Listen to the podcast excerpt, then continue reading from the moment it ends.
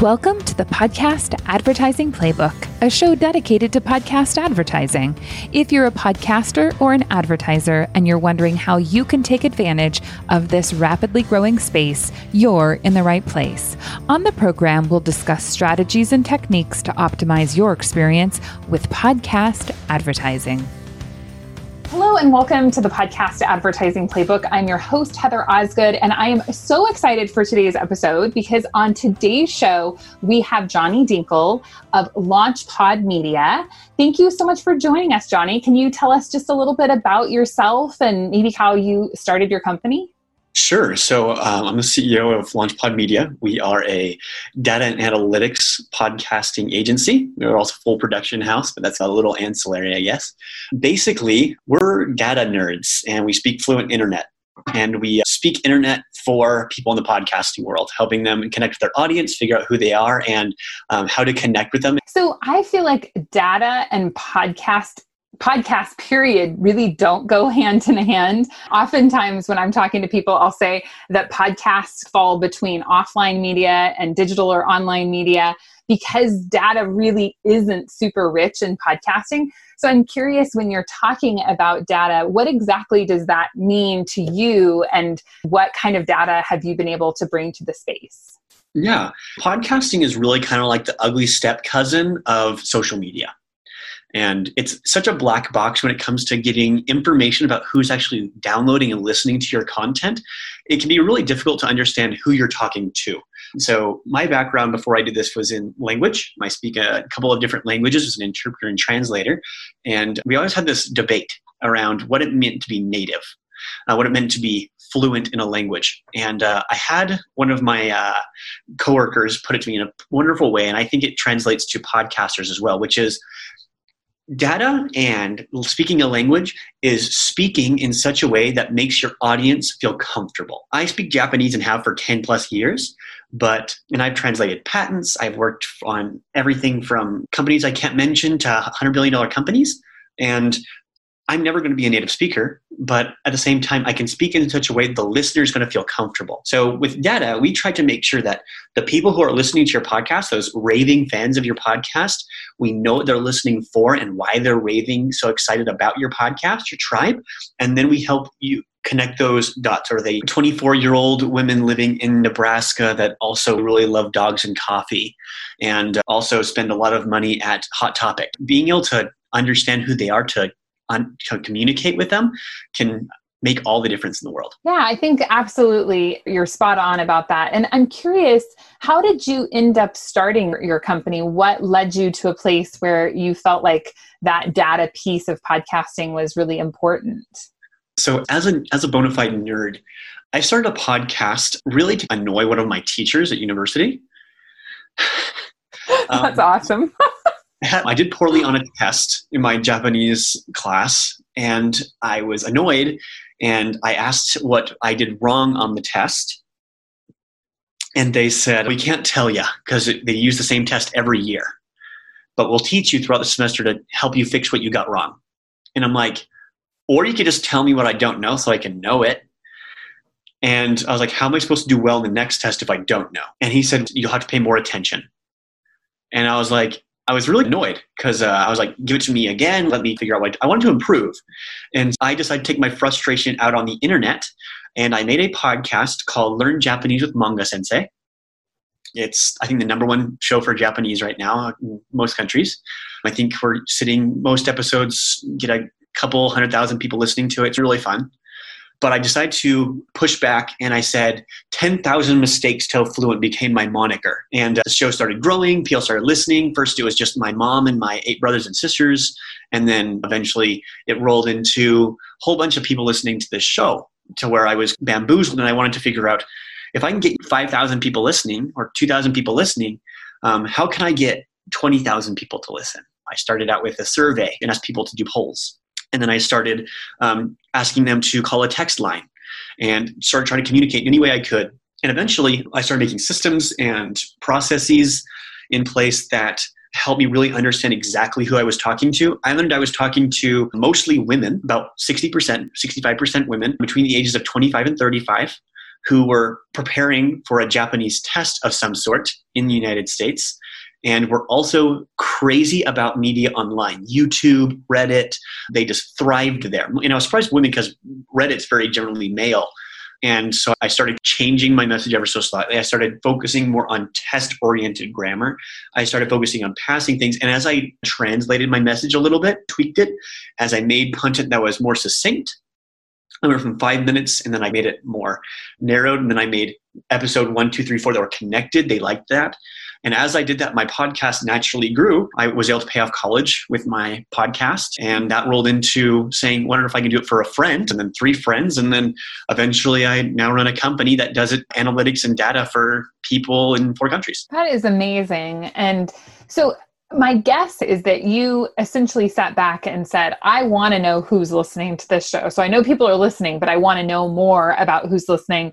Then you took a look around the industry and you saw that that information wasn't available, that unfortunately there's not a computer program that can give you that information. And so you decided, I need to dig in and really essentially do some heavy lifting to figure out who is listening to my podcast. And now you've been able to take that information or that experience that you gained and apply it to other podcasts on a larger level? Yeah, and who and why? Where are they finding you? What's your footprint on the internet look like? And how are they communicating? Something I found interesting, for example, we did a podcast for a company here in Utah um, that sold health supplements and they wanted to know who was listening to their show. And so we mm-hmm. did some data and we dug around and we helped their show grow. We quadrupled their audience in about eight months. And we found that they were communicating well on Facebook, but they weren't using words that people in their industry were using to describe what they were looking for. So when they searched for them, of course they weren't going to find them. If you're saying alternative health and they actually are searching out vegan, then those words aren't going to come up together. You need to type in vegan. And so by finding how and why and who, we are able to speak their language. Um, and speaking their language and getting in front of the right people has catapulted their podcast. They're one of the top health podcasts now, Gutsy Health. Shout out to them. It's it's been a pleasure seeing people grow because they can communicate with the people they're trying to talk to. And so I think what I hear you saying is that using the words, and really in some cases, especially on the internet, it's not just using general words, it's using the specific words, right? It's all around that keyword. And if, like you said, if somebody's putting in alternative health, that they're going to come up with very different results than if they're putting in vegan. Right. So we come uh, often as podcasters come to the market with some idea, hopefully, of who they're going to be reaching, and they're trying to reach that person, but maybe they just aren't using the right words or they're not able to target the audience that will really allow them to catapult their growth. So, there, and I think there's two sides to that. One is being able to communicate, and then the second, maybe you have really good content and you're speaking their language but not writing their language. And on the same mm. token, you think about how companies, organizations are able to communicate with people via advertising. They look for words, they look for market segments, they look for substrates, they look for information. They can translate how they represent their brand through somebody else and see how that aligns with their customer segments. So you have audience segments is your audience mostly female versus male? That actually matters when you're trying to communicate with people how where they're looking where you're talking with them on the internet. You need to be able to fluently natively um, speak their language. And to be and, and i'm not trying to be cliche here to be truly native right? You need to be able to speak their language in a way that works and it's so powerful. That's why i did my background in language. I can i try to communicate in a way that makes them feel comfortable and the titling, your episodes, your show notes, your blog posts, your social media shareables, all these different things contribute to a persona of who you're talking to, or maybe who you're trying to talk to. Mm-hmm. And uh, maybe you just need to be put in the right spot. Maybe your categories are off. Maybe you are should be on Facebook, but you're on Twitter. All these things can really weigh into how you grow that show. And then if you have advertisers, who they're actually going to be communicating with. If they don't have those that information, they don't want to talk to just a general public. They want to sell their items to people that are in their specific market. Yeah, absolutely. Haven't we all had that experience where we've been in an online situation where we feel like maybe we're just not quite welcome or the person doesn't just quite get us? But then we've also had those flip side experiences where as soon as we listen to that podcast or read that blog or join that Facebook group where we're like, this is me, this is these are my people here, right? Like That's right. you, just, you feel this connection and that makes you want to consume more of that content and makes you want to be more involved in all the things that they have going on because it's stuff that resonates specifically with you. What i hear you saying is that it's about this idea of how do you more deeply understand your audience so that all the content you can create will you know resonate with this specific person um, yes. at such a level that you'll then be able to grow a, a tribe and, and a real audience Exactly. Having 500 people who are exactly targeted to what you want versus having 20,000 people who are just floating by is a whole different world. And I think being able to do that is exactly what I'm trying to trying to go after and what LaunchPod Media has been positioned towards. And that's what's grown our success because we can return that value. Yeah, yeah, absolutely. I really do want to focus here on why this is important to advertisers. And one of the reasons that you and I connected is because at True Native Media, we've got all this great content and we're always looking to better understand who our listeners are. And the reason we want to understand that listener is because from an advertising perspective, the very most important thing is are you targeting the correct person? If I know that my consumer is a 25 year old male who likes to mountain climb, that's going to be a very different target market than maybe a mom who just had a baby who is now looking at ways to childproof her home.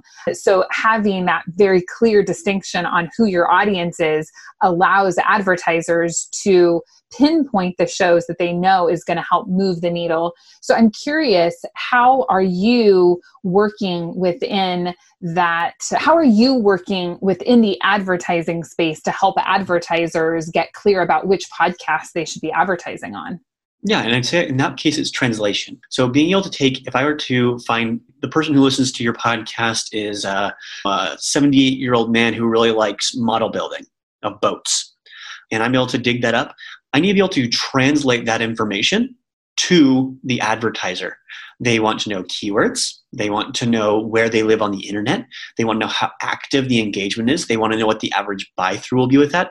If their models are $5, how many of those $5 models are they going to have to sell or how many people are going to have to listen? And so if I can say, hey, this podcast here is right to your targeted audience instead of kind of sort of to your targeted audience, they're going to have a higher conversion rate. And that's going to be more valuable to them. Also, they can have repeat customers there because they know who they're targeting. Businesses, at least good businesses, are really going to know who they want to talk to. Mm-hmm. It's often our responsibility to find out who the podcast is talking to, or maybe who they should be talking to if they are saying one thing but presenting another and making sure that all three of those things align. It's like shooting a gun. You have to line the back of the gun up, you have to make sure the front sight is on there, and then you have to make sure all the three of those things are in line with your target. So we put the butt of the gun, the front of the gun, and the t- center of the target all in line so that the, the advertiser, the uh, podcaster, and the audience are all li- as lined up as po- best as possible so that we can have as straight shot as we can. That's one of the things that we've really struggled with in the podcast space a bit is that we haven't had all of the rich data that we want to be able to create those alignments. And unfortunately, as we take a look at the space, still we're not able to get to that level of, hey, we've got all of these stats. And think one of the things that really intrigued me about your company is I feel like essentially you came up with a solution to that problem. And I, am curious if you could speak just a bit about the way your company goes about gathering this information. And as I understand right now, it's a fairly manual process, but you're looking to try and uh, transition into more of a digital product where um, you could maybe make this service available to a lot more people. Correct. It's definitely a manual process, and which is one of the reasons we're able to be, give such quality content is because we can have to pull that manually, so there's very few mistakes. There's a lot of different things that people can do at home for their own podcast. That LaunchPod does, for example, is transcriptions. So if you took Google often ranks your podcast through looking at the keywords that are extracted from your content that you're making. um, and putting into a blog post. Your, tra- your transcription of your podcast is the audio version of a blog post. Mm-hmm. So there are words and things that you're going to continually bring up, and we are we take some of those words, and we know that Apple as well as Google is using your transcriptions to, as best they can, rank and uh, index your podcast. So we try to reverse engineer that. So if we said that this was a blog post, who would be clicking on this blog post? Where are they living on the internet? How often are they getting there? And a lot of these things can be found in places like Google Trends or Google AdWords or Google, or you can go into Facebook, for example. If you have an audience that is coming from Facebook, you can identify that with smart links, for example. Then you can go into Facebook and see what Facebook groups are talking about you speak with the moderators and ask if you can share your podcast on their space and then see what type of demographics the people are if you have 40 people like your post go and look at those 40 people and see okay these 40 people are african american women living in alabama who are super into soap making. And you can see that from their facebook page. Now of course at LaunchPod we take scientific samples. So if we have 100,000 people, we have 385 uh, people that we scrape their data from on a number of different points, I think like 18 different points. So we want to make sure ours are industry standard but and scientifically accurate because we don't want to say one thing and actually have it be another. Um, and we make sure we have a large enough random sample size. But if you're a smaller podcast, you're working on growing your podcast, if you're 5,000 downloads, or if you're around 10,000, you can actually get a fairly accurate description by uh, extrapolating your audience in size and then trying to see what that subsection of people are actually interested in, and then see what your alignment looks like. So I did Japanese for my first podcast and I found there was a lot of stuff out there for beginner level Japanese. Mm-hmm. But my highest listened to shows were shows that were more in the intermediate advanced area. And so I saw and I looked around where people are communicating, and I was communicating in the basics area. So I found people in the intermediate advanced space were living in different parts of the internet. And so I saw where they were at, how they're communicating with each other. And then I adapted my message and my internal marketing, if you will, to better represent them. And then I started making more content around intermediate speakers because I'm never going to be able to compete against companies that have hundreds of thousands of dollars at their back for a, their show. But I can definitely be in a spot they're not in, which mm-hmm. is intermediate level Japanese and Japanese taught by a white guy from Nebraska. Yeah, no, I think that's totally amazing. So that's all really great information for a podcaster on how they can better understand their audience. What would you suggest for an advertiser? So if an advertiser is considering podcast advertising and they're mm-hmm. looking maybe at you know, I mean, now there's gosh, 1.3 million podcasts out there. How could they yeah. really dig deeper into the audience that a podcast might be able to provide? I, I would say for an advertiser, look at a couple of different things. You need to focus on how wide and how deep you're going. If you, are you looking at a wider audience who you're targeting, which you should, are you going to need a lot of little shows? Are you going to need a couple of medium shows? Or are you going to need one really big show?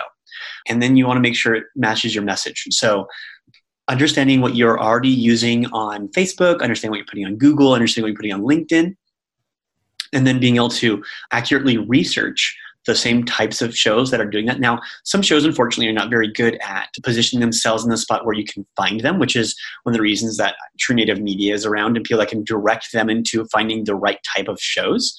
But what I would do if I was a young entry level person or someone working at a company looking to advertise on podcasts, there's a number of different resources that you can use, whether using dynamic ad insertion and or if you're using natively read ads for a mid-roll ad, I would run some experiments because um, this is a new space for you. And so I would try to find uh, shows that align within what you're doing. There's a number of different ways to search for basic shows. Things like Listen Notes or Chartable are great beginner level resources or entry level resources to be able to start looking for that information. In fact, Listen Notes now has an ability where you can download certain amounts of shows on an Excel form on a CSV file that has certain words in them or a certain category, for example. And so you can download that bulk data and then you can search through with an LEN function. But then go in and start trying to connect with these shows using their digging into their RSS feed a little bit, finding that email to contact them with. It's very simple. Just open their RSS feed and then use Control F and search for the at symbol. That'll identify the email associated with that account. And then run some experiments. I find that one thing that advertisers often miss, however, is podcasting is an, is often, with the exception of a couple of categories, evergreen content. And because the podcast tends to grow at an accelerated rate as it gets larger, and people tend to go back to previous episodes, unless you're using dynamic ad insertion, if you're using a natively read ad, that ad is going to continually do more over time or within a six month period or afterwards. That way you can find shows where you can leverage a long term strategy. Podcast is a wonderful space. But the bigger you get, the more soon it's going to happen. So, see, I would view it similarly to how you would do um, if what's the word television ads and facebook had a baby. And that was how i would view podcasts. Into the fact that you may not know exactly where it's going. Sometimes now LaunchPod me can definitely help you with that. My goal isn't to plug you here but sim- plug people here but simply understand what the service that LaunchPod offers. But also understanding that these the people who are on podcasts are innovators and very active within their community. They're diehards. If you can get in front of the right diehards, it will often be more lucrative in the long run than a Facebook ad or a uh, random placement on YouTube ever will be. I think that you said the most important word, which is in the long run.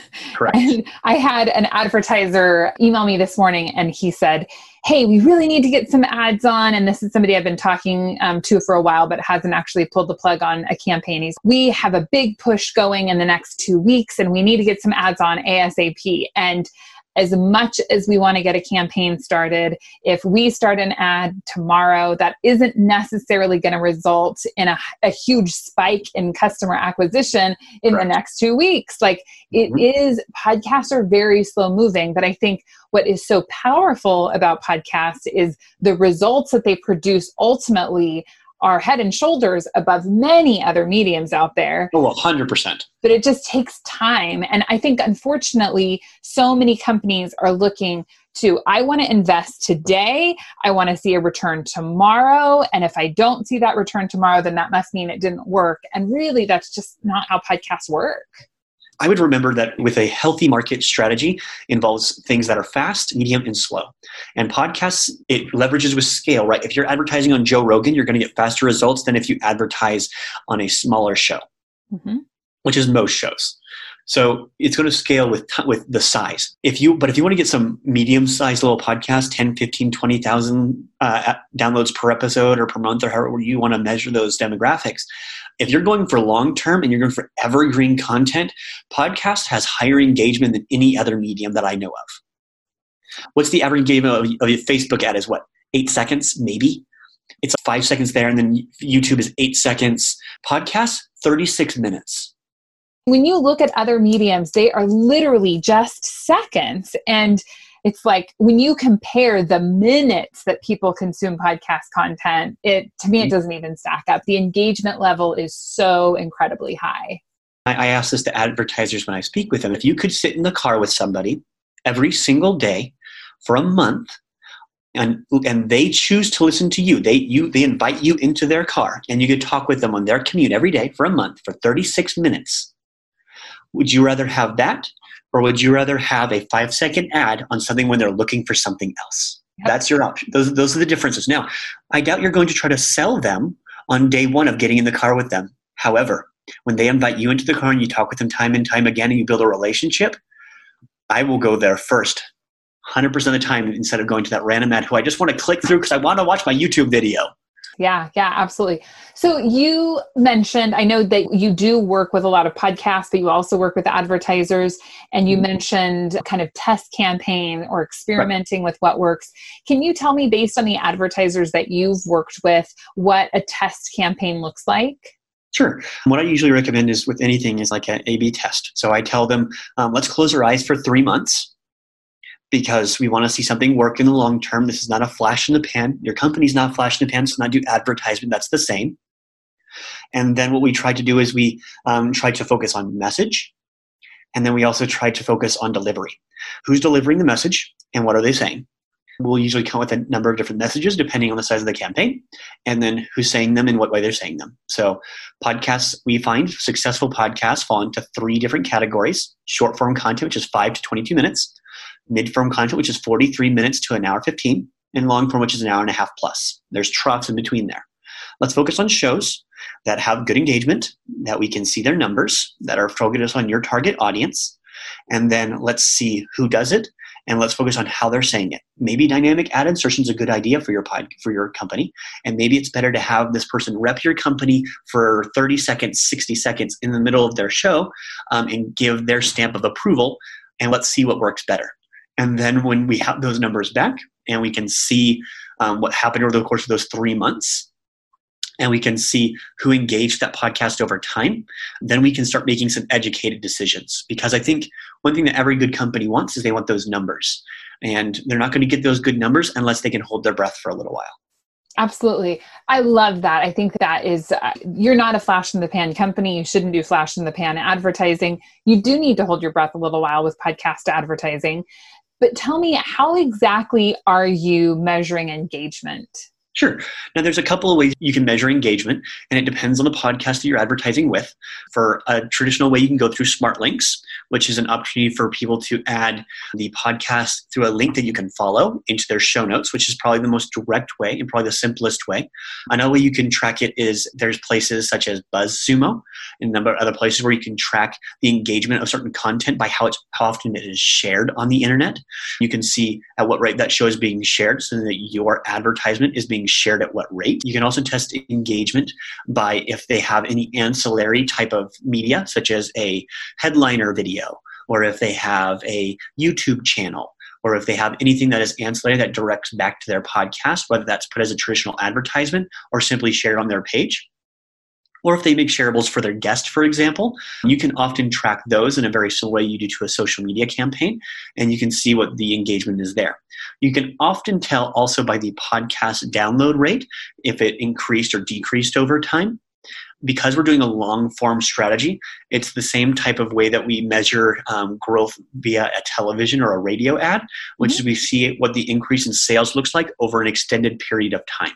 Mm-hmm, mm-hmm. So um, we may not be able to tell directly where that often comes from, but we know we can start cutting things and adding different things and see how that attributes to our overall overtime growth. Awesome. That those are some really good recommendations that I think a lot of people don't look at. And I do think what I hear you saying that is so important is look at the engagement that the podcast has before you decide to move in into doing a campaign with them. And by looking at all of these different places on the internet where they have their digital footprint in essence, you can see how much engagement their audience has. And if that audience has a level of engagement with the content then chances are that audience is going to be more likely to have strong engagement with the advertiser. Correct. And that's something for good for podcasters to keep in mind too. If they have a sponsorship, now I traditionally recommend with along with advertising, also trying to get sponsors. Um, and sponsorships are awesome because you can negotiate deals. I feel a little bit more often, um, depending on who the sponsor is. If you're a podcast that focus on barbecue and you want a barbecue sauce to recommend you, you can reach out to them often more directly or have someone reach out for you to negotiate that. But it's the same reason that rappers ha- um, get repped by a certain brand or a sponsor like Puma or Nike is because you want them talking about you regularly. Becoming part of the natural conversation that's already taking place is something that should consistently be happening. Trying to find be native or fluent in how you're speaking to them should always be in mind. Yeah, absolutely. Absolutely. I totally agree. How are you tracking results from the campaigns that you work on with your advertisers? Are you doing a unique URL or promo code, or how are you guys doing that? We try to come upon agreed upon metrics beforehand. Okay. So um, some people are trying to grow their audience, and some people are trying to see those conversions right away. Mm-hmm. So if you have a company that sells widgets, and the way they tend to get their widgets sold is people going to their website, I say, okay, let's see what the growth for people coming to your website is. Let's look at the number. Let's look at the backlinks. Let's look at the page domain strength over that period of time. And let's see if that grows with the podcast that we're using. Um, because I'll be able to see if they're coming directly from the podcast. But if that's one of the few marketing campaigns you're running, if we turn it on or turn it off, we can see if there's a difference there. That's what I mean by A B testing, right? Mm-hmm. Um, at the same time, if we can come up, if, if it's selling widgets and selling widgets t- come via phone call, many people, especially if you have a larger audience, you can often see things like promo codes or mention my names. Those tend to work sometimes, as well as like those click through links. But I try to come up agreed upon what that means for you. Now, if you want more people to visit your blog post, if you want to see higher engagement on your social media as the company, choosing where the podcaster should direct the people who are listening to their show should be explicitly defined beforehand. Mm-hmm. Um, because if you put up a podcast, say, we want you to rep our company, and they say, cool, and you have 14 different products, and they choose which one, and then you have a spike in a certain product, that's useful information.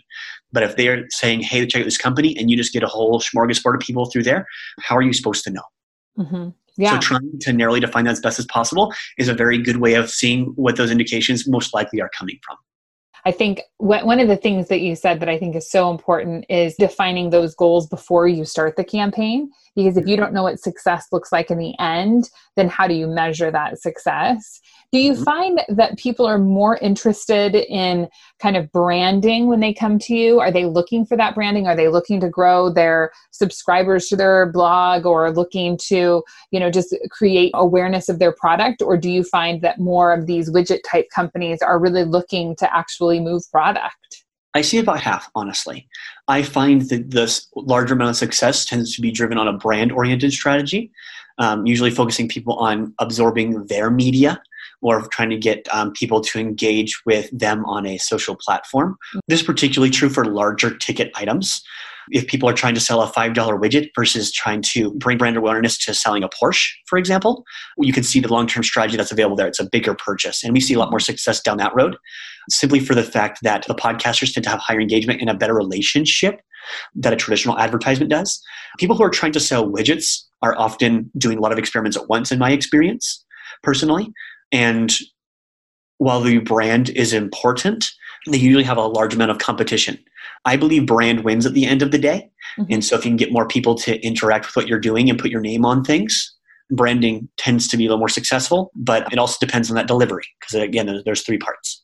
Sure. Yeah, that, that's interesting. And I totally agree with what you're saying in terms of delivery and messaging. I've heard that over and over again that if the host does a good ad read and if the, the recommendation, the messaging is positioned a certain way, that that can have huge uh, consequences in terms of results. I wanted to visit one of the comments you made. You said that you find with widget companies that a lot of them tend to do a lot of different kind of marketing tests simultaneously. And yes. I have definitely found that as well. If they're in this position where they're looking to grow, they're looking to see how they can get more customers. It's about quantity for them, right? It's not about selling mm-hmm. one Porsche, it's about selling a thousand widgets tomorrow. And I find that can be challenging, but also I'm curious what your thoughts are about kind of frequency of impression. So we mm-hmm. know that about 30 to 40% of the US population is listening to podcasts. And yeah. when we look at frequency, we know typically somebody needs to hear about your product seven to 10 times before they make a purchasing decision. So Correct. if you've got a widget company, they're advertising in podcasts, and let's say I'm a podcast listener and I hear their ad three or four times, but then I go on Facebook and I see a couple Facebook ads for them. Maybe I'm on Instagram, see them there, or YouTube, or what have you. Do you sure. feel like all of these kind of sporadic outreach campaigns can they work together to help reinforce one another or do you feel like the rapid fire in many directions just tends to complicate the messaging overall and that it's better to stick with one core strategy. You're asking if a burst campaign is more effective than a long-term drip campaign. Correct. Um, essentially. Yeah so I would I would say I, I, I, try to pull back against the burst campaign idea for a simple fact that we're going to see 80% of your purchases probably come through 20% of the mediums. If you do a whole bunch and all of them can't, if you're doing television and podcasts and radio and YouTube and Facebook and Instagram and Twitter and LinkedIn and Google and everything else, then how are you going to tell where all of them came from? And it's the company's responsibility to at least in my opinion to in order to protect and grow their company to be cognizant of where their ad revenue where their ad revenue is going and where those conversions are coming from And rarely, if you, uh, you're not, if you're again, if you're not flash in the pan company, don't do flash in the pan things. Now, some burst campaigns work very well for things like Kickstarters. They work very well for things that have a limited quantity. They work very well for things that have a short amount of stock. They work very well for things that are trying to drive out initial buzz around a specific season. If you sell Christmas stockings, you better jump on everything. If you sell Mother's Day flowers, then why are you advertising in June? It, it definitely comes back down to the company and their target audience. Um, however, if you want to see real um, results from podcasting, in my personal experience as well as my company's experience, having something come out regularly to their targeted audience at a higher amount of engagement. Now, I'm biased. I run a podcasting analytics agency. But from what the math seems to even out with is if I can have more sitting time with someone's ear and have a relationship with them with a very targeted audience, I should have higher amounts of conversion over a longer period of time.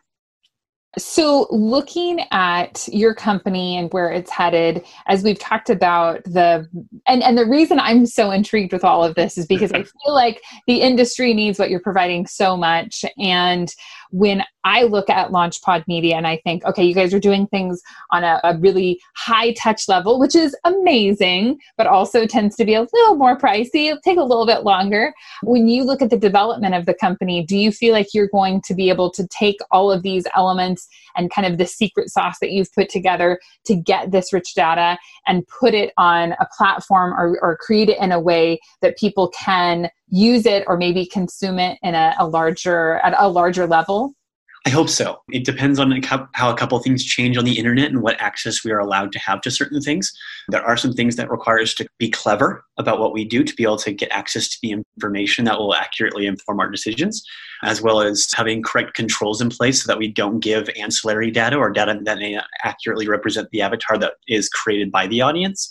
But my goal of my company is I want to be the, the best podcast analytic company that no one's ever heard of my product may be down the line, but I, I like working in the back. Some people want to be on the stage, some people want to turn on the spotlight.